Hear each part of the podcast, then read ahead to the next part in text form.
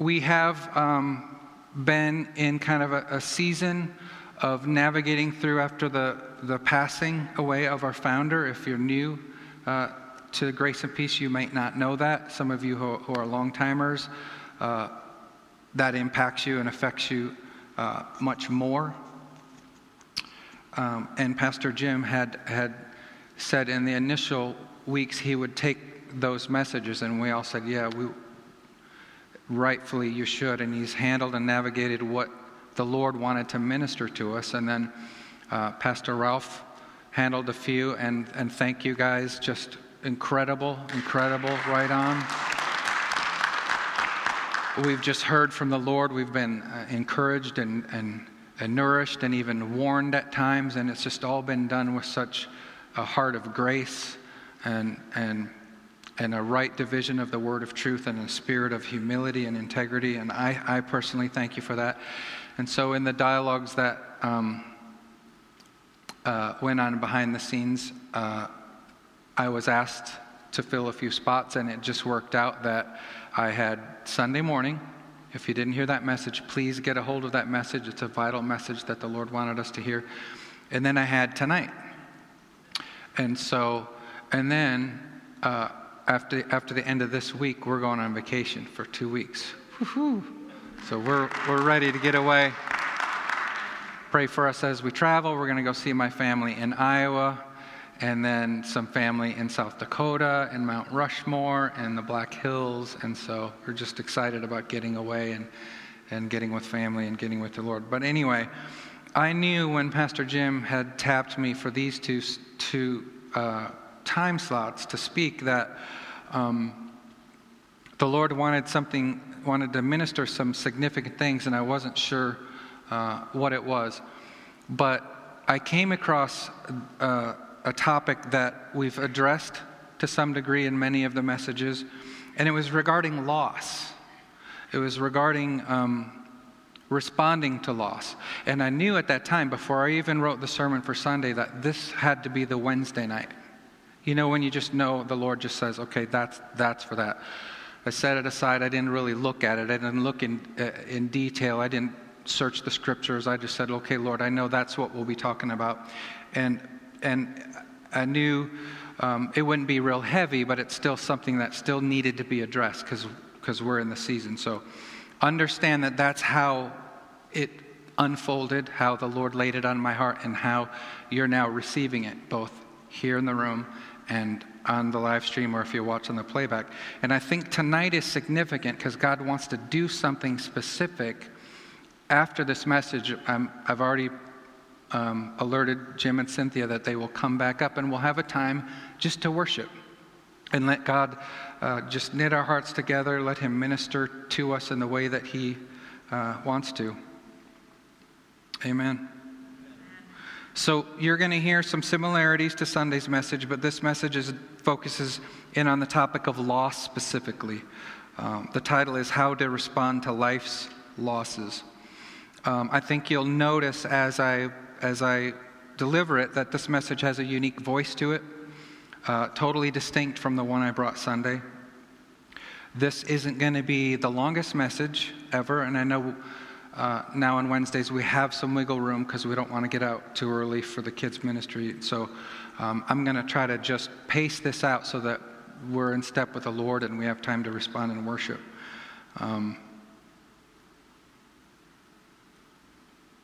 This can really minister to anyone at any time struggling with loss, but it's really timely in light of the passing of our founding pastor, Walt Healy. And I want you to know, I believe with every fiber of my being, he would want us to hear this message tonight, and he would want us to pull on God's grace to apply it to our lives. So here we go. It's sobering to think that absolutely nothing is permanent. The pandemic and more recently, the passing of Pastor Walt has brought with it a season of tragedy and loss. And it reminds us how quickly we can lose anything, even our health and those we love. For many of us, Pastor Walt's passing away left us with more than just a sense of losing him. as a man or as a person. He became connected to everything that we've experienced at this church. And so when he left, there could be this feeling that the church as they knew it had disappeared and was gone forever. And in keeping with that, then there becomes a sense that all the best experiences that we have had, both in the spiritual and in the natural, including friendships and relationships, they've all now somehow been tainted with what has gone, with a memory of what was better then, and that we won't get that back now. And I want to insert in here my personal thought that I remember when I mourned the passing of my father, some of those same things tried to cling to me. I wasn't just mourning the fact that he was gone. Everything that I remembered, all the precious memories of where I grew up, and it just seemed like the finality of that was so hard to come to bear with. And so it's a layer upon layer, and you're feeling that. The church is feeling that, and people are feeling that.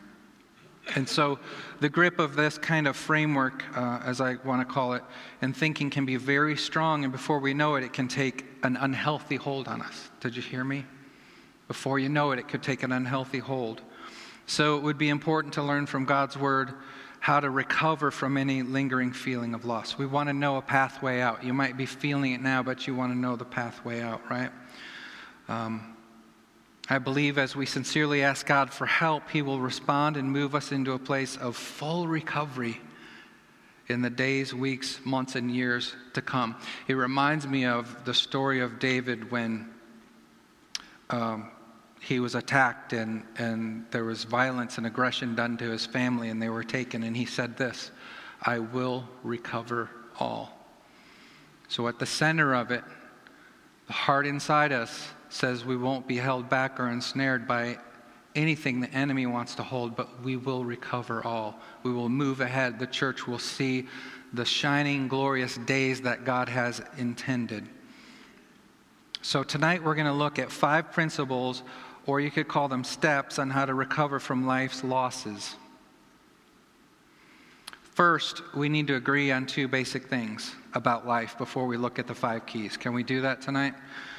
Number 1, it's obvious that life is unfair. Life is not a fairy tale where they all live happily ever after. Ecclesiastes 8:14 says, "Sometimes something useless happens on earth, but bad things happen to good people, and good things happen to bad people." How many of you have observed this? It's life. We don't always get what we deserve in life, so let's put away the myth that bad things happen to us because we're bad, and good things come because of our goodness. Neither is true. We do not live in a perfect world, yet heaven awaits. Heaven is perfect.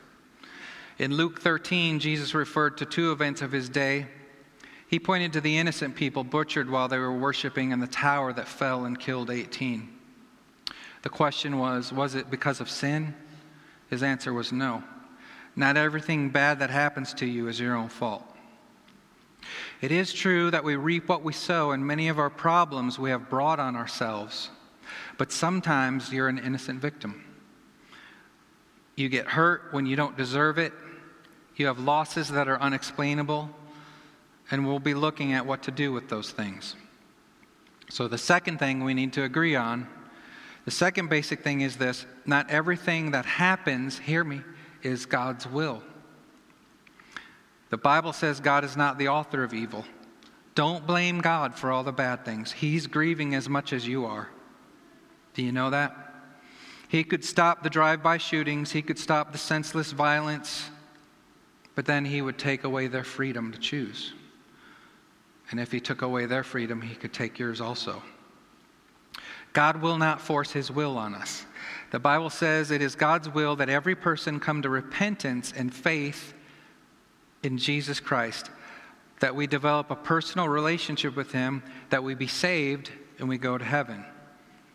Obviously, people and things don't always comply. That's why we pray, "Father, thy will be done on earth as it is in heaven." In heaven, it's done perfectly. Some things we're just not going to understand until we get to heaven, and I'm looking forward to knowing completely then. But I can give you 5 things the Bible says to do to handle the losses of life. Here we go. Number 1, release my grief as the first step on the road to recovery. Tragedy always produces strong emotions, anger, fear, depression, worry, or guilt. And these feelings are scary, and we don't know what to do with them. Yet, if we don't deal with them now, they will rule until we do. Some of you never deal with grief. You stuff it down and pretend it's not there. Then 30 years later, you're still struggling with emotional stress from losses of long ago involving your parents, a former partner, a friend who betrayed you, or some hurt that you've held on to. There's a myth that says, God wants me to have a smile on my face all the time. I should never be sad, grieve, or hurt. Jesus taught the exact opposite. In Matthew 5, he said, blessed are those who mourn, for they will be comforted. It's okay to grieve, we just don't grieve like the world. What do you do with your feelings? Good question. You must release your grief. Don't repress it, don't stuff it, don't rehearse it, go over and over in your mind, let it get a hold of you, but release it, cry out to God. I hurt, Lord, I'm grieving. This is too tough to take. David is a good example in Psalms. He spilled his guts regularly. Psalm 62, verse 8, pour out your heart to God, for he is our refuge. In Psalm 34:18, the Lord is close to the brokenhearted and saves those who are crushed in spirit.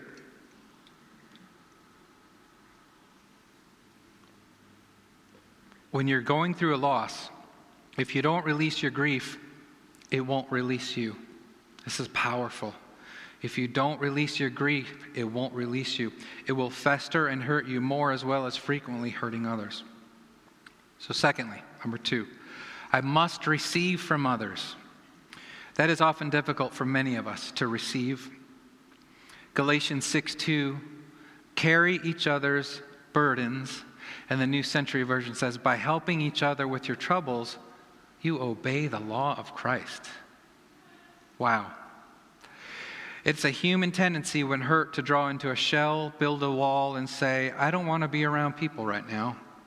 I'm hurting too much.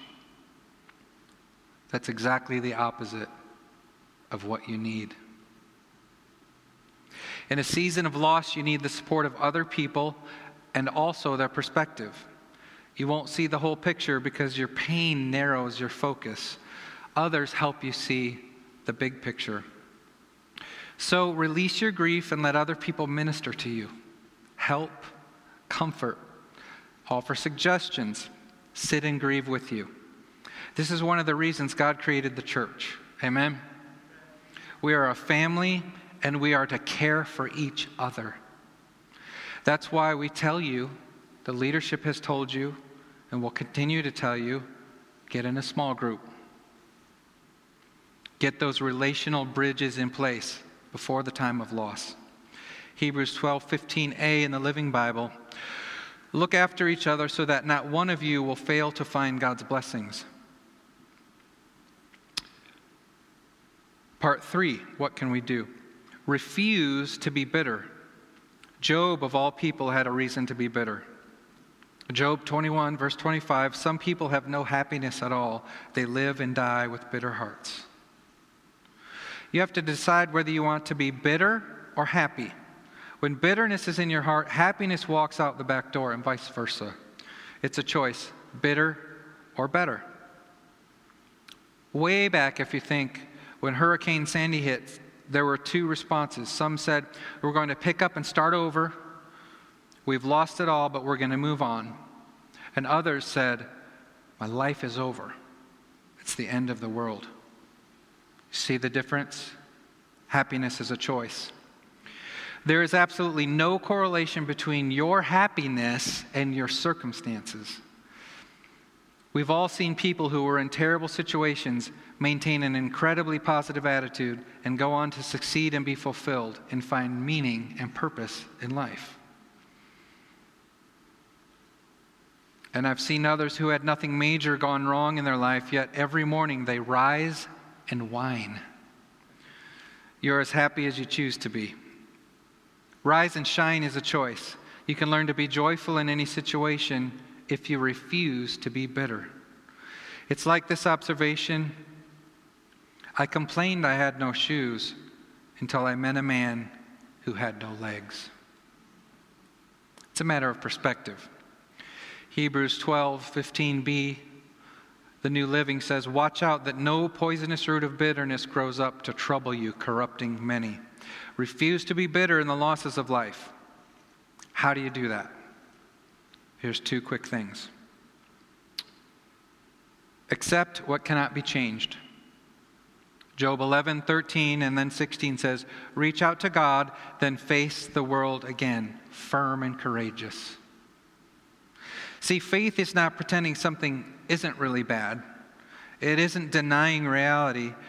It's refusing to be discouraged in the face of circumstance, refusing to be discouraged in spite of the problem. Sometimes the only way to manage an unmanageable situation is through acceptance of it. You might know this prayer. Lord, help me to accept the things that can't be changed, to change the things that can be changed, and the wisdom to know the difference. Accept what can't be changed. The second part of that idea is focus on what's left, not what's lost. First Thessalonians 5:18, no matter what happens, always be thankful, for this is God's will for you. This is not being thankful for the problem, but for what you do have, and especially that God is with you and can bring good even out of the bad. Your past is past, and nothing is going to change it. Not worrying about it, not resenting it, not being bitter about it, not rehearsing it over and over. You need to choose to focus on God's goodness. So maybe you're depressed and discouraged about a problem in your life tonight. The antidote is gratitude. Look at what's left, make a list of things you're grateful for, and watch the clouds of depression begin to vanish. You can't be grateful and depressed at the same time. Number 4. Still with me tonight? Doing good? Drink this in. This is medicine for our hearts tonight. I need to remember what's important in the season of loss. Losses and tragedies have a way of putting everything into perspective. They clarify your values and help you figure out some priorities. You realize what matters most. Luke 12:15. Life is not measured by how much one owns. So don't confuse your net worth with your self-worth, your possessions with your position. This is good stuff in Christ. What you're living on with what you're living for. Don't confuse those. There's a big difference. In the season of loss, you need to clarify your values and remember what's really important, what's going to last. So 1 Timothy 6, verse 7, we brought nothing into the world, and we can take nothing out of it. Back in 1996, Pastor Walt experienced a terrible house fire. But the most important thing, the lasting thing, his family was preserved. And God was faithful to restore all the enemy had attempted to destroy in the ensuing months and years after that. For real security, you have to build your life on something that can't be taken from you. Listen to that. For real security, you have to build your life on something that can't be taken from you. Can a job be taken? Can your health be taken? Can you lose the person you love? Your youthful beauty? Think about it. For ultimate security, you must build your life on something that cannot be taken away. Your relationship with God. Jesus says, they are in my hands and no man can pull them out. Amen. Amen. So number 5, rely on Christ. Rely on Christ.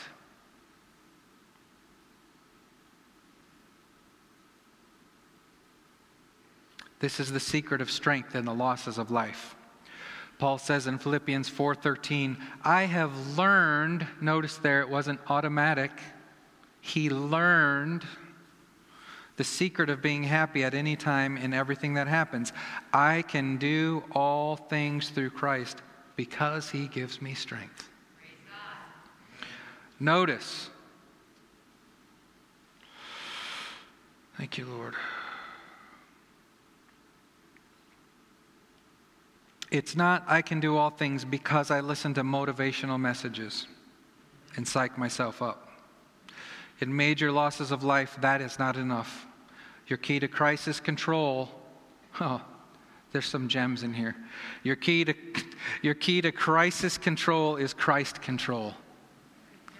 Your key to crisis control is Christ control. How do I rely on Christ when I go through this season of loss? Okay? Do 3 things. 3 things. A, lean on Christ for stability. Your first need in any disaster or crisis of life is stability. Amen? A major loss always knocks us for a loop. Our bearings get mixed up. Our feet are knocked out from under us. You get stability by leaning on something stronger than you. Jesus Christ. Psalm 125:1. Those who trust in the Lord are as steady as Mount Zion, unmoved by any circumstances. You need to lash yourself to the rock of our salvation. Isaiah 26:3. You, Lord, give true peace to those who depend on you. In a crisis, you can either panic or pray. Those are your options. Psalm 112, verse 6 and 7. Such a person will not be overthrown by evil circumstances. God's constant care of him will make a deep impression on all who see it. He doesn't fear bad news nor live in dread of what may happen, for he is settled in his mind that God will take care of him. Are you settled in your mind? You're in good hands with Jesus Christ. Lean on him for stability. Second way to rely on Christ when I go through this season of loss. Listen to Christ for direction. The second greatest need in a season of loss is guidance. What do I do next? What now? What's the next step? God wants to help you with that. Jeremiah 29:11. I know what I'm planning for you, says the Lord. I have good plans for you, not plans to hurt you. I will give you hope and a good future. We just need to say, church, God, lead me, guide me, tell me what to do in the next step. Amen. God's plan for your life is greater than your obstacles. Amen. God cares. Not only does he care, he has the power and your best interest in mind. Oh, we struggle with that. He's got your best interest in mind. I was reflecting today how many things I thought I needed to do or wanted to do or did my own way. And when I look back, I was like, you knucklehead.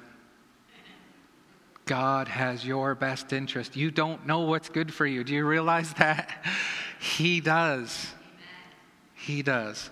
And then the third part under that is this. Look to Christ for salvation. Listen, it's all about salvation. Salvation literally is freedom, liberty, deliverance, restoration, help, wholeness. God will deliver you. He will set your feet on solid ground and start you on a new path. With Jesus Christ, no situation is hopeless. He's the hope of the world, but he's the hope of your world.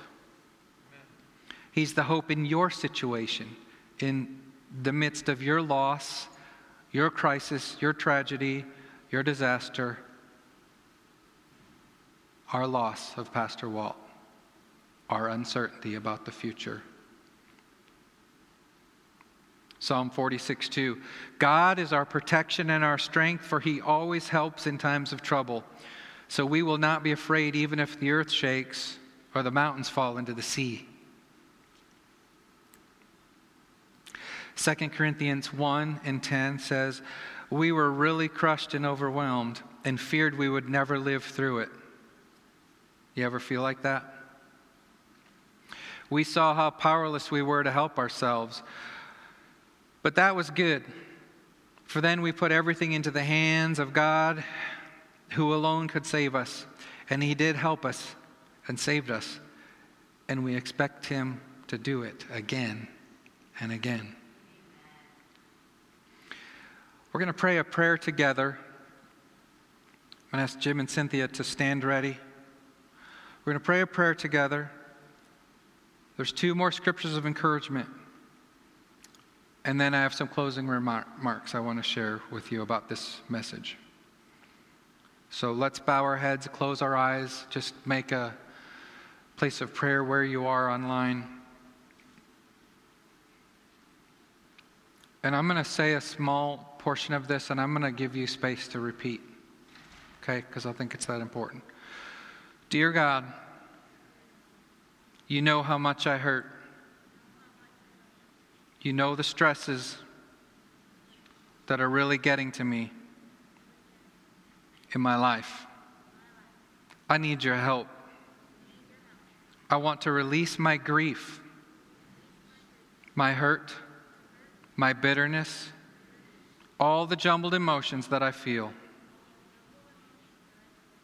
The fear about the future, the guilt about the past. I want to give it all to you. I ask you to help me. I want to lean on you, Jesus, for stability. I want to listen to you for direction.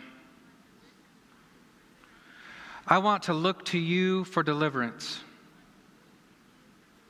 from my situation. Help me to remember what's important in life.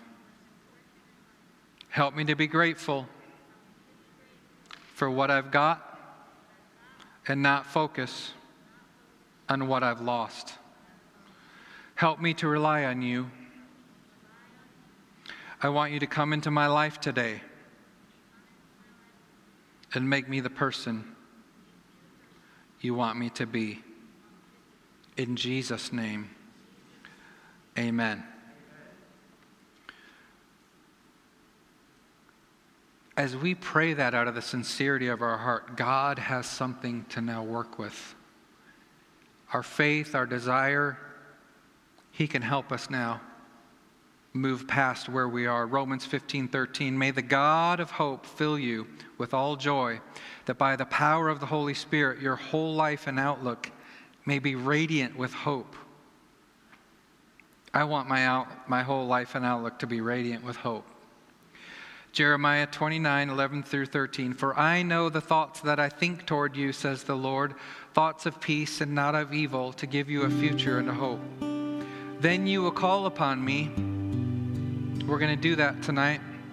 Then you will call upon me and go and pray to me, and I will listen to you. And you will seek me and find me when you search for me with all your heart. Listen, after I finish these comments, we're going to seek the Lord. And he said we would find him. We're going to seek the Lord with all our heart. With the time that we have left, you can leave if you have to, but we're going to stay for a little bit longer.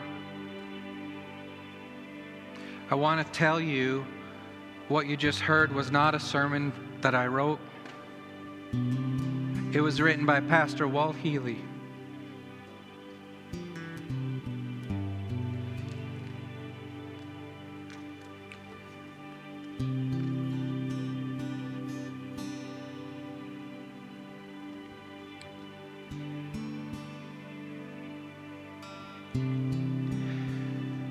He preached this sermon on March 10th, 2013 at our special Restoration Sunday service. It was in the wake of Hurricane Sandy, which ravaged our region on October 29th, 2012.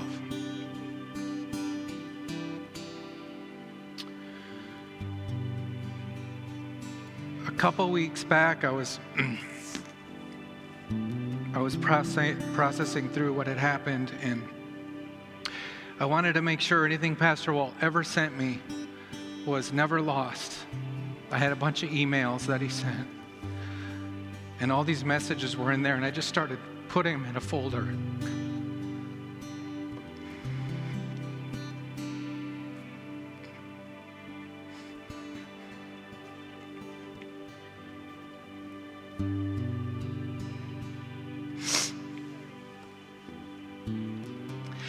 Because they were precious before.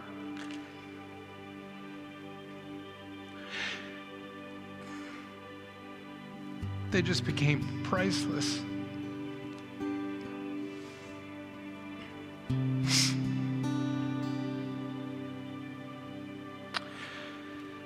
See, he's not there anymore just to call.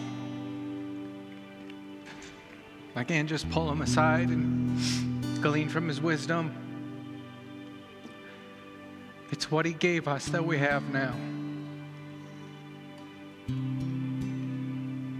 That's going to carry us into the future. And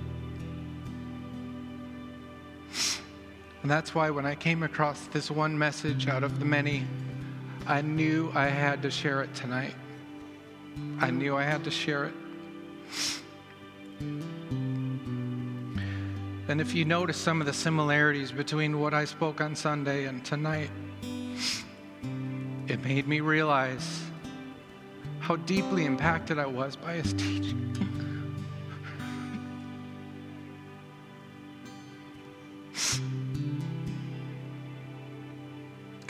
Because I just poured out what he poured into me.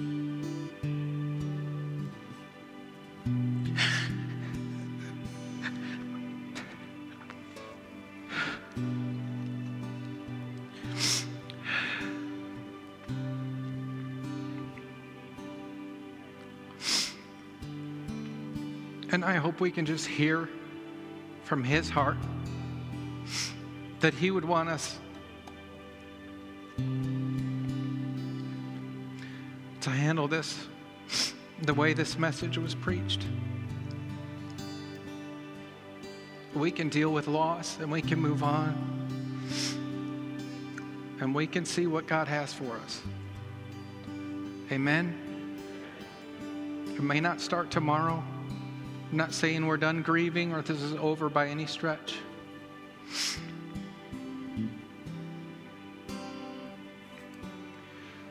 But thank you, Pastor Walt. Thank you. Thank you.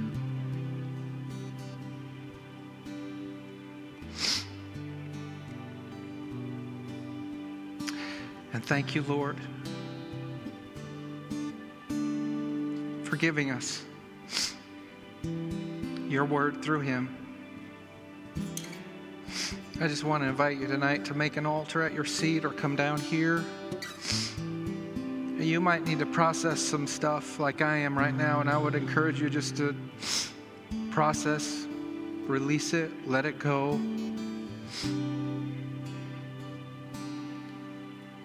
As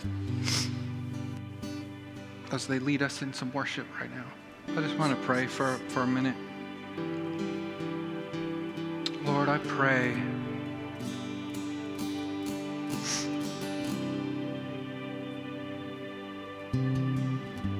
that every hardened heart is softened, that anyone who is just put walls up, Lord, I pray those are just exploded and melted by your love, a revelation of your love. Because I was just crying out to God back there, just weeping before him for so many things. I asked him to touch the water that had become bitter so that it would become sweet and pure again. I said, Holy Spirit, stir the waters. Stir the water so we can jump in and find healing. Let the waters be stirred up again, Lord.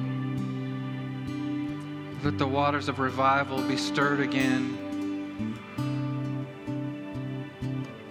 Lord, could we just see a body of believers racing each other to the cross, falling on our faces at the feet of Jesus while his blood just pours out over us. We say we surrender.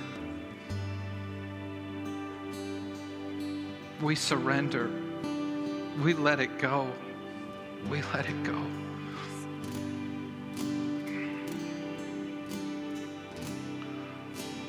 The Holy Spirit is very efficient.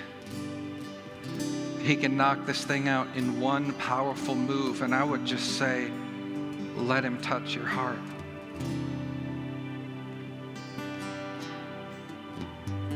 If something doesn't get resolved tonight in this room, I implore you, I ask you just to go home and seek God.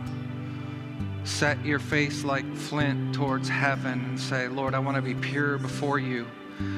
I want to be righteous. I want to walk in righteousness. I want to walk in holiness. I'm not messing around anymore.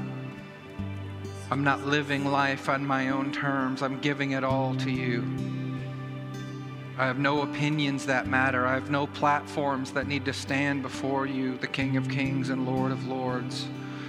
I will hold my peace. I will not speak out of turn. I will not speak against your church or your people. But I surrender all. Just ask you to heal every heart here, Lord. Just let it go. Let it go. Do you have anything else, Cynthia? Do you have any words stirring you need to release? Good. All right, well, thank you, Father.